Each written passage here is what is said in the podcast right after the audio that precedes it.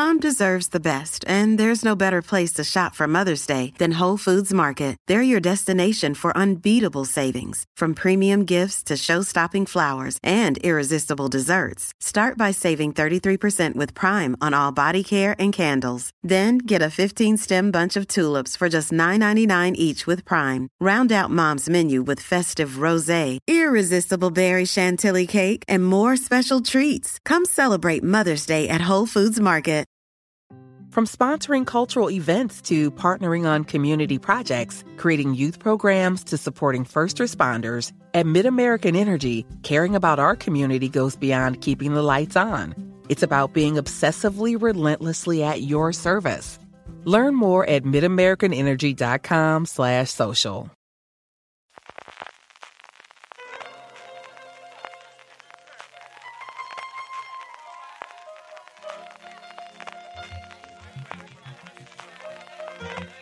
Estás escuchando Fuera de Series con CJ Navas. Bienvenidos a Streaming, el programa diario de Fuera de Series en el que un servidor, CJ Navas, te trae las principales noticias, trailers, estrenos y muchas cosas más del mundo de las series de televisión.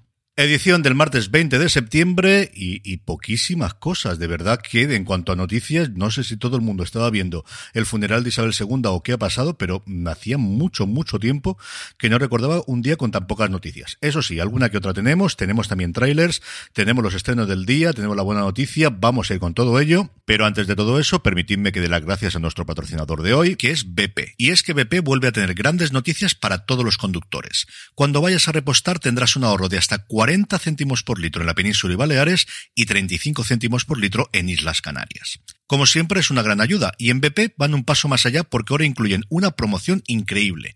Regalan mil repostajes al día de 40 euros a todos los que llenemos el depósito con 30 litros o más. Sé que muchos tenéis ya instalada la aplicación gratuita Mi BP en vuestro móvil y que estáis disfrutando de todos estos ahorros, o bien la tarjeta Mi BP, así que seguid haciéndolo. Y aquellos que no, pues corred a vuestro móvil para instalarla en iPhone o Android o solicitad vuestra tarjeta en una de sus estaciones de servicio y si tenéis un poco de suerte seguro que, además de los ahorros de hasta 40 céntimos por litro, os puede tocar uno de los mil repostajes de 40 euros que sortean cada día. Entrando ya en materia, arrancamos con dos proyectos de Prime Video. El primero de ellos se llama Memento Mori y es la adaptación de la primera entrega de la trilogía Versos, Canciones y Trocitos de Carne, escrita por César Pérez Gelida, que yo desgraciadamente no tenía el placer de conocer. Se trata de un thriller policíaco que explora la relación entre un asesino que va a encarnar John González y el policía que interpreta Francisco Ortiz, que le persigue en un duelo a vida o muerte ayudado por el peculiar Carapocha, el nombre de luego maravilloso, que interpreta pues un peso pesado de la interpretación española como es Juan Echanove. Junto a ellos está Olivia Baglivi, está también Fernando Soto, Juan Fernández y Carlota Baró en una serie que va a tener seis episodios de 45 minutos en esta primera temporada, porque si hay tres novelas, entiendo que esta la idea será adaptar desde luego las tres, y estará producida por una de las grandes productoras independientes, o ya no tan independientes españolas como es Zebra Producciones. La otra es una docu-serie del mundo del deporte, que sabéis que Prime Video se está especializando en ello, la serie no tiene nombre todavía, tampoco tiene fecha de estreno, lo que sí tiene es protagonista al que se va a centrar, que es ni más ni menos que Marc Márquez. Tendrá cinco episodios que recorrerán a través de imágenes y entrevistas inéditas las diferentes historias de superación que marcaron a Marc Márquez en este último año en el que el ocho veces campeón del mundo tuvo que decidir si se sometía a una operación para vivir la última oportunidad de seguir siendo piloto o colgar el casco y retirarse del motociclismo de élite. Una noticia familiar de Netflix que para que veáis que no cancela solo series y que no se carga todo lo infantil, ha renovado por tres temporadas más para una segunda, tercera y cuarta Molange, una serie muy entretenida, es cierto que enfocada para criaturas de poca edad, las mías que están a punto de cumplir 11 ya están en otras cosas, pero lo poquito que he visto de ella a mí me ha parecido muy entretenida y luego los personajes los podéis encontrar en un montón de cosas de merchandising a lo largo y ancho de la red y también de las tiendas físicas. Y para acabar el bloque de noticias, pues una cosita rápida sobre Sarah Miller Gellar, que al final uno lo da por ser vos quien sois, y es que está haciendo el circuito de entrevistas en Estados Unidos de su nueva serie, Do Revenge, y ha hablado sobre ese proyecto que tuvo NBC de hacer una continuación de Crueles Intenciones, una película que yo recuerdo que a mí me marcó mucho en su momento. No sé si la volviese a ver ahora qué es lo que me parecería, pero en su momento me fascinó. Pues como os digo, hubo un proyecto de revitalizarla, de hacer una continuación en el 2016 de la NBC, con los mismos protagonistas, con sus personajes 20 años después, en la que decía que estaba tremendamente agradecida a que NBC al final decidiese no coger la serie, porque desde el primer día en el set decía, esto no funciona, simplemente no es una serie para cadena en abierto, no es una serie para una network, y si es una serie para la network, no es mi crueles intenciones. Así que al final tuve que dar las gracias por quedarme sin trabajo y que la serie no siguiese adelante desde luego no hay como tener perspectiva y tiempo para sincerarse que al final es que era trabajo. O sea, en fin, de estas cosas.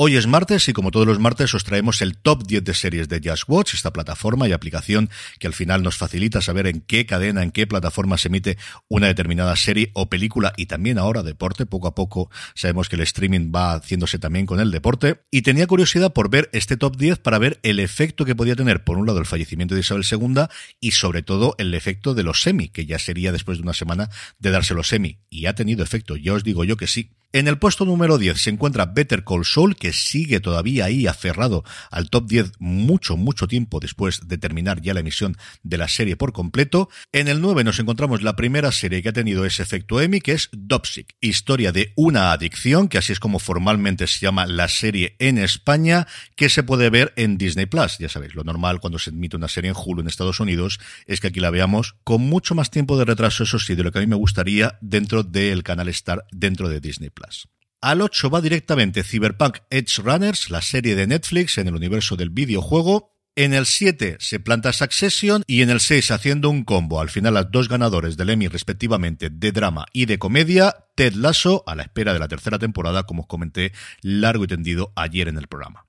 Directamente al 5 va Salvar al Rey, esta miniserie de tres episodios de HBO Max sobre la vida, obra y milagros de Juan Carlos I. En el 4 se encuentra el cuento de la criada, que desde luego parece que el fenómeno, a menos efectos de crítica, se ha bajado mucho, y al final son muchas temporadas, evidentemente, con esta quinta, pero al final, pues para que veáis, la gente la sigue viendo y la sigue valorando. Hasta el 3 baja La Casa del Dragón y también baja por primera vez desde que se estrenó, que siempre había ocupado el puesto número 1, El Señor de los Anillos, Los Anillos de Poder, Ding dong, it's Drizzly. Someone sent you holiday drinks. Hey, thanks. Can I guess what it is? Eggnog from a friend? I don't think so. A vintage red for dinner with the in laws tonight? How did you know I'm going? Or is it apology scotch from your neighbors for driving through your lawn? What?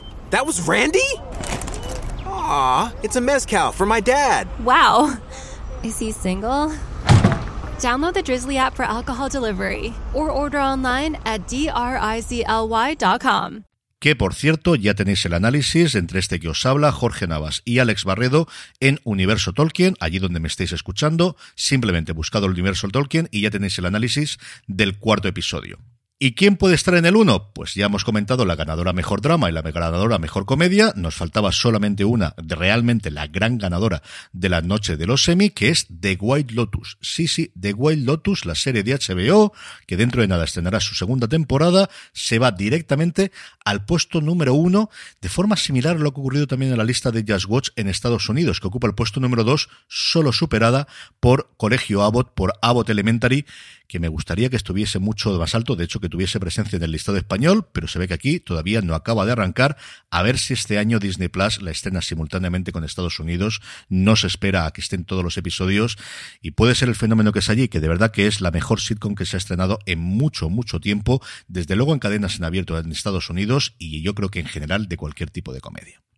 En cuanto a trailers, pues hoy la cosa va de vampiros. Por un lado, AMC ya ha mostrado el primer tráiler largo, extendido, no el teaser que tenía hasta ahora, de entrevista con el vampiro de Anne Rice, porque a todas las adaptaciones de The Anne Rice la van a poner esta coletilla. Deciros que en el tráiler vemos mucho a Louis, vemos mucho, mucho, mucho a Lestat, vemos también a Claudia, un personaje principal importantísimo y aterrador. Yo lo recuerdo cuando leía la novela, que de verdad era el que más uf, te ponía los pelos de punta cuando lo estabas leyendo, y también el periodista, que tanta importancia tiene la novela, quizá menos desde luego la película, Daniel Molloy, que no sé si está haciendo una entrevista o está haciendo o preparando un podcast. Hay un momento que sale con el micrófono que parece que se estuviese haciendo un podcast de True Crime, pero igual es solamente una sensación mía. La serie sigue sin fecha de estreno, tampoco sabemos cuánto van a contar, si van a contar todo el primer libro, si lo van a partir en dos, en fin, poco a poco. Ahí yo es una de mis novelas que me marcó cuando yo era joven, me gustó muchísimo, me gustó muchísimo la trilogía original, Lestat de vampiro, más todavía que entrevista con el vampiro, y luego llegaron los siguientes y ya la cosa pues se fue por otro lado.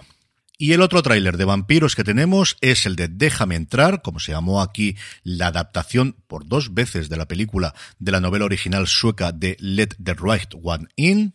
Una adaptación con muchas libertades, aunque la premisa original, que es una niña de 12 años que se convierte en vampiro, sigue presente. En este caso, su padre se traslada a Nueva York para buscar, por un lado, cómo alimentarla de sangre humana con la mínima posible y, por otro lado, intentando buscar una cura a aquello que provocó su vampirismo.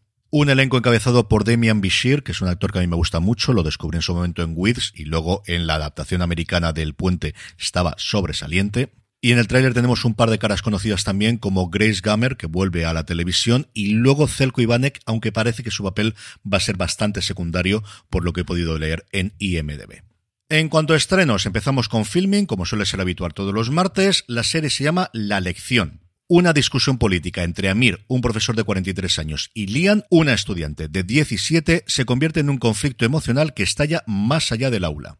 Y en un tono totalmente diferente, Calle 13 estrena la segunda temporada de The Equalizer, la adaptación de la serie clásica y posteriormente en las películas, protagonizada por Queen Latifah, que ha funcionado muy pero que muy bien en Estados Unidos y también por lo que sé aquí en España.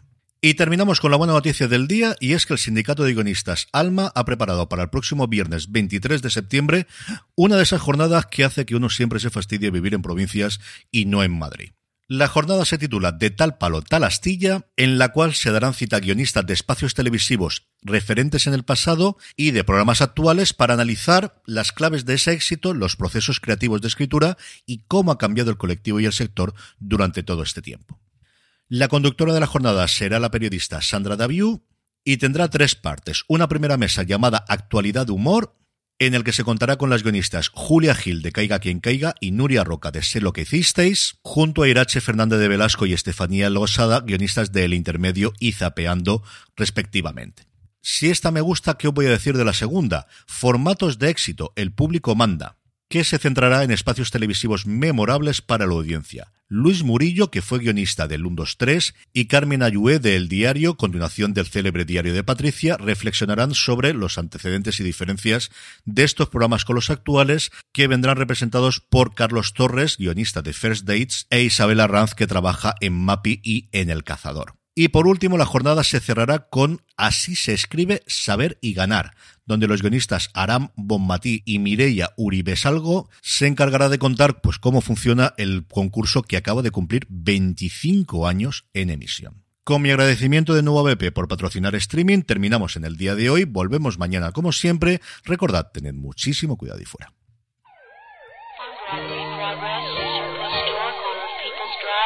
Drive 124th